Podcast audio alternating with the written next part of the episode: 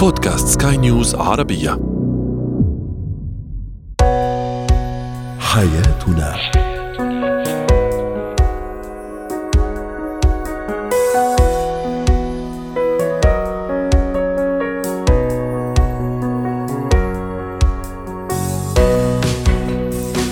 مستمعينا الكرام أهلا بكم معنا إلى حياتنا فضاؤكم اليومي الذي يعنى بشؤون الأسرة وباقي الشؤون الحياتيه الأخرى والذي يمكنكم الاستماع إليه عبر منصة سكاي نيوز دوت كوم سلاش بودكاست وباقي منصات سكاي نيوز عربية الأخرى. شاركونا عبر رقم الواتساب 00971 561 88 6223 معي أنا ابتسام العكريمي. نتحدث اليوم عن كيفية التعامل مع الشريك كثير الانتقادات، طرق مساعدة الطفل على تقوية شخصيته، وعن مستحضرات القضاء على الترهلات والتجاعيد كيف تعمل وهل هي فعليا ناجعة أم لا. هو وهي داخل مؤسسة الزواج هناك الكثير من الخطوط العريضة التي لابد للشريكين الانتباه لها حتى لا, تس... لا يتسبب تجاوز هذه الخطوط في الوصول إلى مرحلة عدم استقرار في الحياة الزوجية. في بعض الأحيان الشريك قد يكون كثير الانتقادات للطرف المقابل وهنا قد تصبح مشكلة لابد من علاجها وحلها. طرحنا سؤالنا التفاعلي كيف تتعامل مع الشريك كثير الانتقادات؟ ورحبوا معي مستمعينا الكرام بضيفنا العزيز دكتور شافع النيادي الخبير في العلاقات الزوجية والأسرية. اذا دكتور هذا هو سؤالنا التفاعلي وتعليقات كثيرة. وصلتنا على منصات سكاي نيوز عربية. تعليق يقول الموضوع كثير بيخنق عندي وأنا مجربة الوضع. تعليق آخر يقول التجاهل أحسن رد. إذا الشريك اعتمد هذا الأسلوب. أهلا وسهلا بك مرة ثانية معنا دكتور شافع. إذا الشريك الذي يصدر منه الكثير من الانتقادات للطرف الآخر وهنا لا نتحدث عن مرة أو مرتين أو ثلاثة. يعني لما يكون الموضوع عادة عند الشريك هذا صارت يعني عند الشريك أو حتى عند الشريك على حد السواء كيف لابد أن أتصرف مع الطرف المقابل؟ سعد الله أوقاتك يا اخت ابتسام آه، طبعا مثل ما نعرف بأن مسألة كثير من الأزواج يشتكون آه، مسألة شريك الحياة كثير النقد. آه هذا شريك الحياة لما يرتي كثير النقد ماذا يرسل لي؟ يرسل لي مجموعة من الأفكار الهدامة والمحبطة واللي مثل ما قال بعض الأخوات ترفع الضغط. بالضبط. آه طبعا هذه هذه حياة زوجية حياة زوجية. يعني أنا المفروض أني لابد كيف أنا أتعامل مع هذا الشخصية الكثيرة. النقد هذا الشخص مثل ما قلنا يرسل مجموعة من الأفكار السلبية لي أنا. أنا الآن من مسؤول عن عقلي؟ أنا مسؤول عن عقلي، فلا بد من تقنيات أن أتعامل مع هذه الأفكار بحيث أني أنا ممكن في فن مثل التجاهل، التقافل، وهذا يعتبر حتى من الذكاء الاجتماعي. البعض أعرف ممكن يقول لي إلى متى إحنا نتحمل؟ إلى متى نحن نصبر ونتجاهل؟ تماما بس آه في الأخير أنا أقول حياة زوجية. آه في في آه هذا الشخص الكثير النقد له إيجابياته وله سلبياته، قد تكون من من سلبياته هذه موجود. وقد يكون أنا أقول هذا النقد ممكن رسالة لي أنا أحاول أنظر لنقده بدل ما أقول ان شخصية كثيرة النقد. يمكن أشوف آه، في أشياء ممكن صحيحة. فأحاول أقيس أو اعالج أو أقيم سلوكياتي أنا. لابد حتى مسألة المصارحة ما بين ما بين الزوجين. بس دائما هذا النقد وحتى هذه المصارحة تكون لها وقت ولها أسلوب ولها وسيلة. آه هذا الشخص آه لما ينتقد ماذا ينتقد؟ هل هو ينتقدني أنا كإنسان أو ينتقد الفعل؟ فإن كان ينتقد الفعل فالموضوع ممكن أن أشوفه سهل. لكن لو ينتقدني أنا كإنسان فهذا صعب تعرفي؟ الفعل سهل تغييره والسلوك ممكن أن أتعامل معه وأتفاهم معه. لكن أنا كشخصية كاملة من ساسي إلى راسي كإنسان كيف أستطيع أن أغير فلهذا لابد أني أنا آه تعاملي معه بحيث أني أنا آه الحوار الحوار ثم الحوار ثم الحوار والنقاش. آه طبعا لو نقول والله بعض الشخصيات والله يا دكتور مهما كان مهما كان لا نأخذ نوع من عدم الحوار أو البعض ممكن ياخذها مسألة حتى آه، كعزة نفس وكرامة. نعم نحن ندعو لعزة النفس والكرامة لكن الحياة الزوجية تحتاج إلى نوع من التنازل. التنازل والذهاب للحوار. أنا دكتور أنا سأعود إلى هذه النقطة معك ولكن قبل قبل ما نختم السؤال الأول خليني فقط يعني أتحدث في نقطة ثانية لو سمحت. يعني أنا شريكي ينتقد باستمرار حتى أمام الآخرين دكتور وهنا نتحدث عن العائلة الأقارب أو حتى الأصدقاء.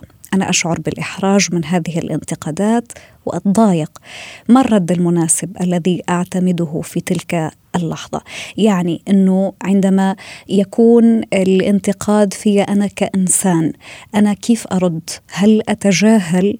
وإذا تجاهلت كمان مرة واثنين وثلاثة وما نفع الموضوع هون يعني ما الرد المناسب وماذا أفعل؟ أه، طبعا لو كان حتى النقد أمام الآخرين في مسألة ممكن أن أفتح النقاش والحوار في يكون فيما بيننا نحن. ممكن أتجاهل في البداية، لكن لو كان هذا الشخصية متعمد يكرر هذا النقد يعني معناته في نوع من الإهانة أو التجريح احاور أتحاور اتحاور معه وأناقش معه، ممكن أنا لا أحبذ دائما النقد الحوار ما بين أمام الآخرين لأن في مثل نقول نحن نكون في نقاش حاد نقد حاد وحوار ودرجة. فنوع من التجاهل لكن لو هذا الإنسان أعاد وكرر مرة ثانية لابد أني أنا آه، أفتح الحوار معه وفي اتفاق في قانون في الأسرة. لما في شيء سلوك سلبي يكون ما بيننا مع بعض ونناقش هذا. ترى هذا النقد الجارح حتى شريك الحياة يؤثر على الأبناء يؤثر على طمأنينة الأبناء يؤثر على سلوكياتهم. يؤثر حتى على العلاقة الزوجية برمتها على استقرار هذا الزواج. يصير نوع من الجفاف العاطفي. يصير فجوة كبيرة ما بين الزوج والزوجة بسبب هذا النقد. البعض يأخذ الموضوع ابتسام كفضفضة. نحن نقول في أمور كثيرة ممكن تفضفض فيها لكن بدون ما أؤذي وأجرح الآخرين. مهما كان هذا الإنسان آه ليس نظام أنا طلبته آه على حسب تفصيل أفكاري.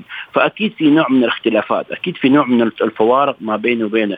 أنا أقول أشقاء من بطن وظهر يختلفون في نوع من الفروقات. أكيد. أنا ما أجلس على شخص الشخص أن أنا أريد على حسب المزاج اللي أنا أباه اني أنا أنقد لازم تعمل كذا لازم تعمل كذا لازم ويعني في بعض السلوكيات أنا أسأل نفسي أضع نفسي في هذا الإنسان هل أنا أرضى؟ أو هل أنا آه، عجبني حد ينقد نوع من السلوكيات؟ وبعدين لابد أن يكون هذا عنده نوع من تقييم ذاته في أساليب لابد أن يكون في نوع من المصارحة. أقيم الانتقاد. حتى الشخص هذا لما ينقدني أقيم الانتقاد. يمكن عنده شخصية نرجسية. هذا الشخص اللي ينتقد. يمكن عنده شخصية يعني تصيد الأخطاء أو الهفوات. يمكن هو هذا الإنسان أساسا سوء تربية. الأسرة وفي البيت. وممكن هو تعود على هذا الأسلوب. لهذا نحن نقول لا يكون سلسلة. لأنك إذا أنت أنت يا شريك الحياة إن تعودتوا على هذا الأسلوب من من من من البيئة والأسرة سوف تنقلونه لأبنائكم. هذا يعدم الثقة ما بين ما بين الطرفين ويكون حتى أحيانا في نوع من الإهمال لأن الشخص لما كثير نقدي فأنا شيء نقول والله هذا شخص لا يعجبه شيء. فشو يصير عندي؟ يصير عندي نوع من الإهمال. أنا ليش أعمل؟ وليش؟ لأن أساسا بينقد بينقد سواء لو عملت ولا ما عملت. فلا بد يحسبونها الموضوع أكثر أسرة تحتاج نعم. إلى نوع من التجاهل والتقافل ولما أريد يكون في نقد متى يكون هذا النقد نقد بناء يعني يكون وليس هدام أمام الآخرين نقد قد يجرح الطرف المقابل. دكتور شافع اسمح لي آه، بالعودة للنقطة يلي تفضلت بها حضرتك منذ قليل ألا وهي نقطة الحوار. إذا حبيت ألفت انتباه الشريك بالموضوع اللي بيزعجني منه هل الحوار معه؟ وأني أحاول أفهمه أو اوصل له انه هذا السلوك حيعمل مشاكل بيني وبينك وحيأثر في علاقتنا الزوجية، هل الحوار هنا سيفيد دكتور؟ نعم نعم. بعض الشخصيات آه، لحظة ابتسام آه، نحن كل الشخص اللي أتعامل معه عندي حوالي أنماط عدة من الشخصيات فبعض قد يفيد معه. هنا يرجع إلى مهارة شريك الحياة أنه يفهم شريك شريك الحياة اللي أمامه. هل يتح... يعني ممكن عن طريق الحوار أو ممكن عن طريق التجاهل أو ممكن ما شابه ذلك. بعض الشخصيات أنا أوضح وأحاور وضح له اولا على أهمية هذه الأسرة وأن هذا النقد السلبي الغير بناء يدمر الأسرة ويزرع في أشياء سلبية في هذه الأسرة، فيصير نوع من الحوار والنقاش نوصل إلى نقطة إلى إلى نقطة اتفاق، يعني مثلا هذا اللي ينقض قدام اقاربه وما شابه ذلك، ما الفرق أنك أنت تنقض ما بيني أنا وياك في غرفة واحدة وأنك عندك أنك أنت تنقض أمام الآخرين، كلتا الحالات في نقد، أما أما أوضح له بأنه أساسا هذا النقد بالعكس هذا النقد لا لا لا يتغير سلوك كثرة النقد بالعكس أحيانا كثرة النقد تثبت السلوك ويصير نوع من العناد العناد نعم. فرحه وما شابه ذلك. البعض يمكن ينظر أنا بنقد أكثر وبكرر أكثر أنا على أمل أن هذا على أمل التغيير. وهو خاطئ. ما بيتغير. بالعكس بصير بصير إذا كان إذا كان ينقد سلبية واحدة كثرة نقده ممكن تظهر سلبية ثانية وثالثة ورابعة وخامسة. واضح. أنا شو هدفي؟ هدفي أني أزرع استقرار والطمأنينة الأسرة. مش هدف أني أزرع نوع من الفجوة والمشاكل والخلافات وما شابه ذلك. بالضبط ودائما جميع الأمور قد تحل بالنقاش والتفاهم ودائما بطريقة أو أسلوب هادئ وأسلوب يعني خالي تماما من التجريح الحفاظ على الاستقرار داخل المؤسسة آه، مؤسسة الزواج. شكرا لك ضيفنا العزيز دكتور شافع النيادي الخبير في العلاقات الزوجية والأسرية ويعطيك ألف عافية. زينة الحياة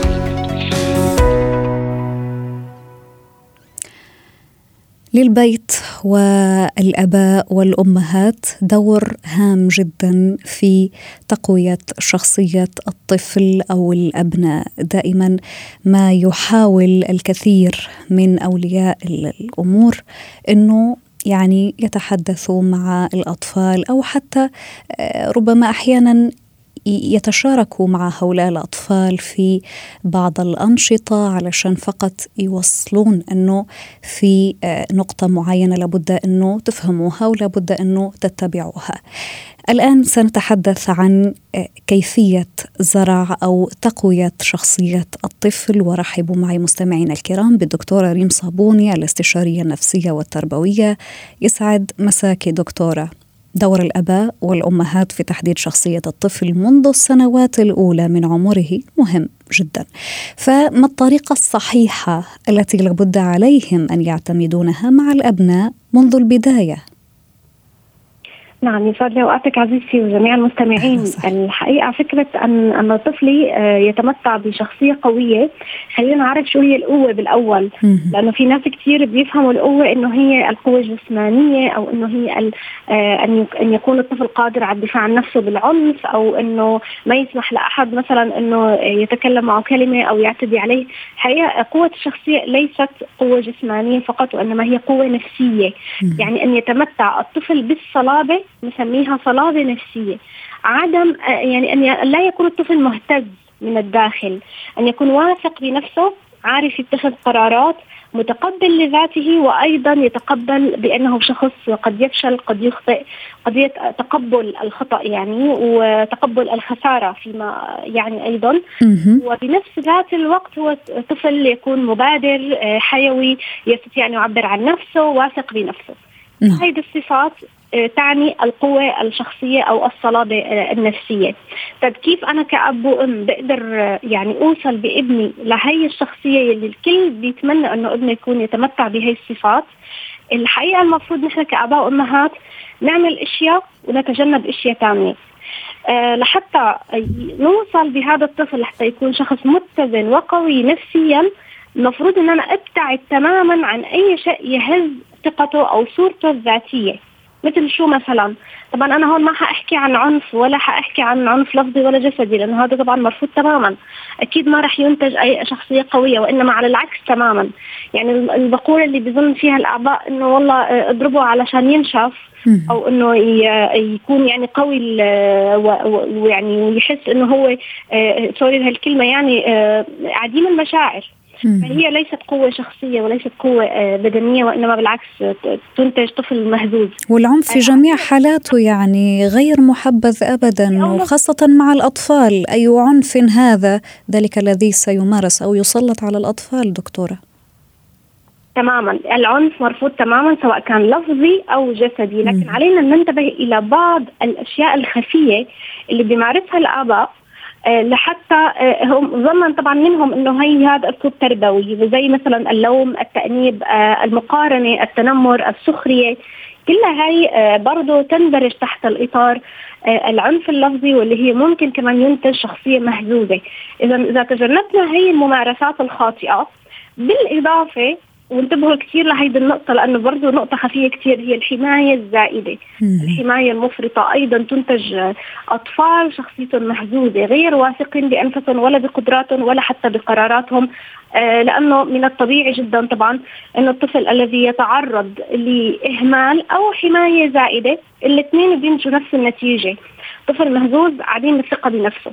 إذا علي أن أتوازن بالممارسات التربوية والوالدية وأني أعطي للطفل مساحته عشان هو يجرب قدراته الخاصة نعم. أن يخطئ وأن يتقبل الخطأ وأن يتحدث ويكون واثق بنفسه ما في مشكلة إذا حكى وأخطأ. ما نروح مثلا نتمسخر عليه أو أو نستهزئ بكلامه أو بأسلوبه لأنه كل هاي الممارسات آه، بتخليه قد تؤذيه نفسيا أو قد تجعله مترددا وبالتالي هذاك التردد ممكن أنه يكبر شوي شوي مع الوقت إلى أنه يوصل لدرجه من درجات الاهتزاز اهتزاز النفس. اهتزاز صحيح دكتورة؟ وعلى فكرة قد قد يعطي قد يعطي تماما وقد يعطي نتيجة سلبية عكسية تماما.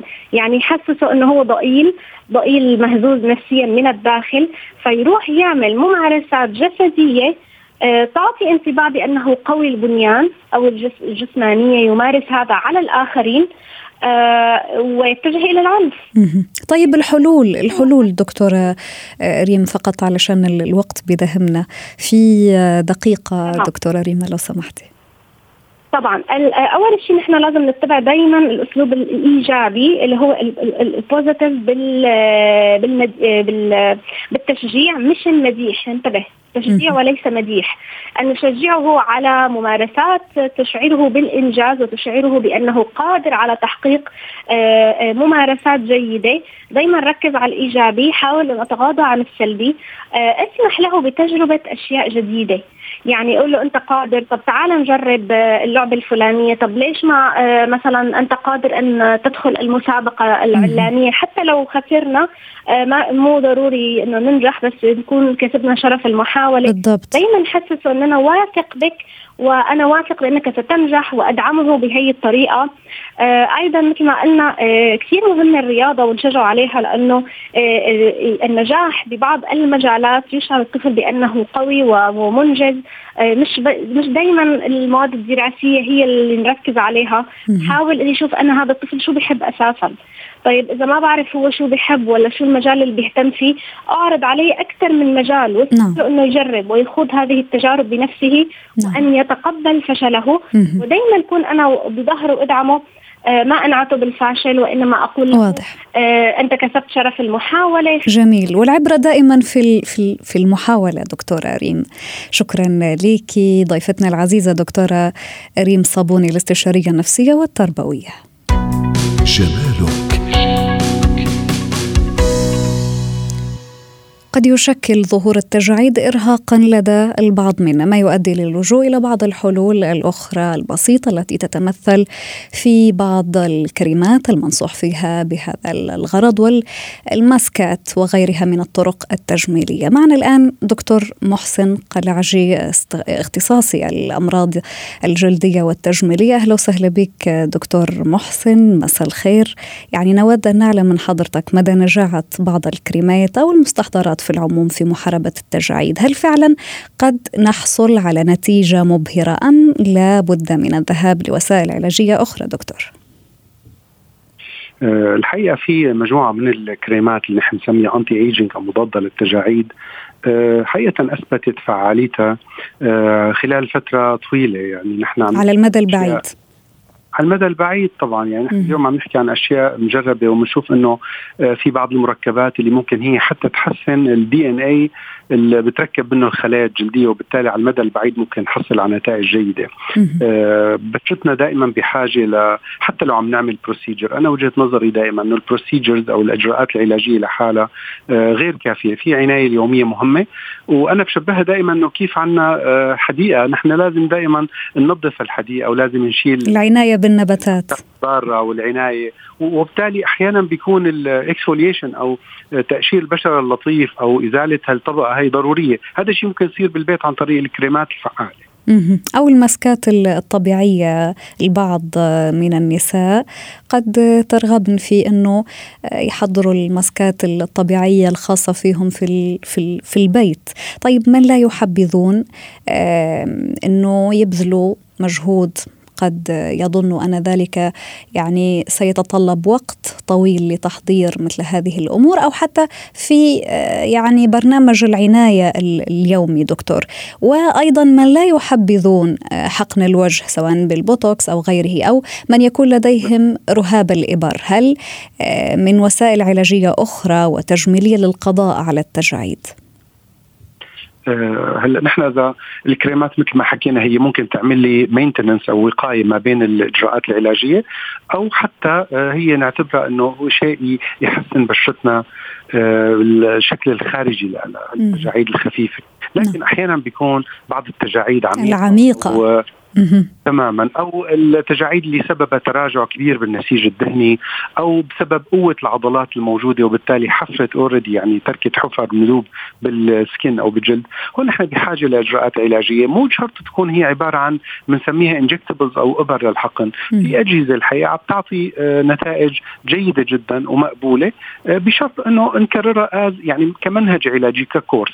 مثلا نعمل جلستين أو ثلاثة بالسنة كلها. بعض الأجهزة بتحتاج جلسة واحدة بالسنة ممكن تعمل شيء بنسميه شد البشرة ممكن تعمل شيء بنسميه تايتنينج اللي هو عبارة عن مسامات البشرة بتبين مشدوده وبتعطينا الجلو أو النضارة المطلوبة. واضح. دكتور شكرا لك على كل هذه الإضاءات في عالم العناية بالوجه والبشرة وكيفية محاربة التجاعيد والتخلص منها. كنت معنا ضيفنا العزيز دكتور محسن قلعجي اختصاصي الأمراض الجلدية والتجميلية. حياتنا.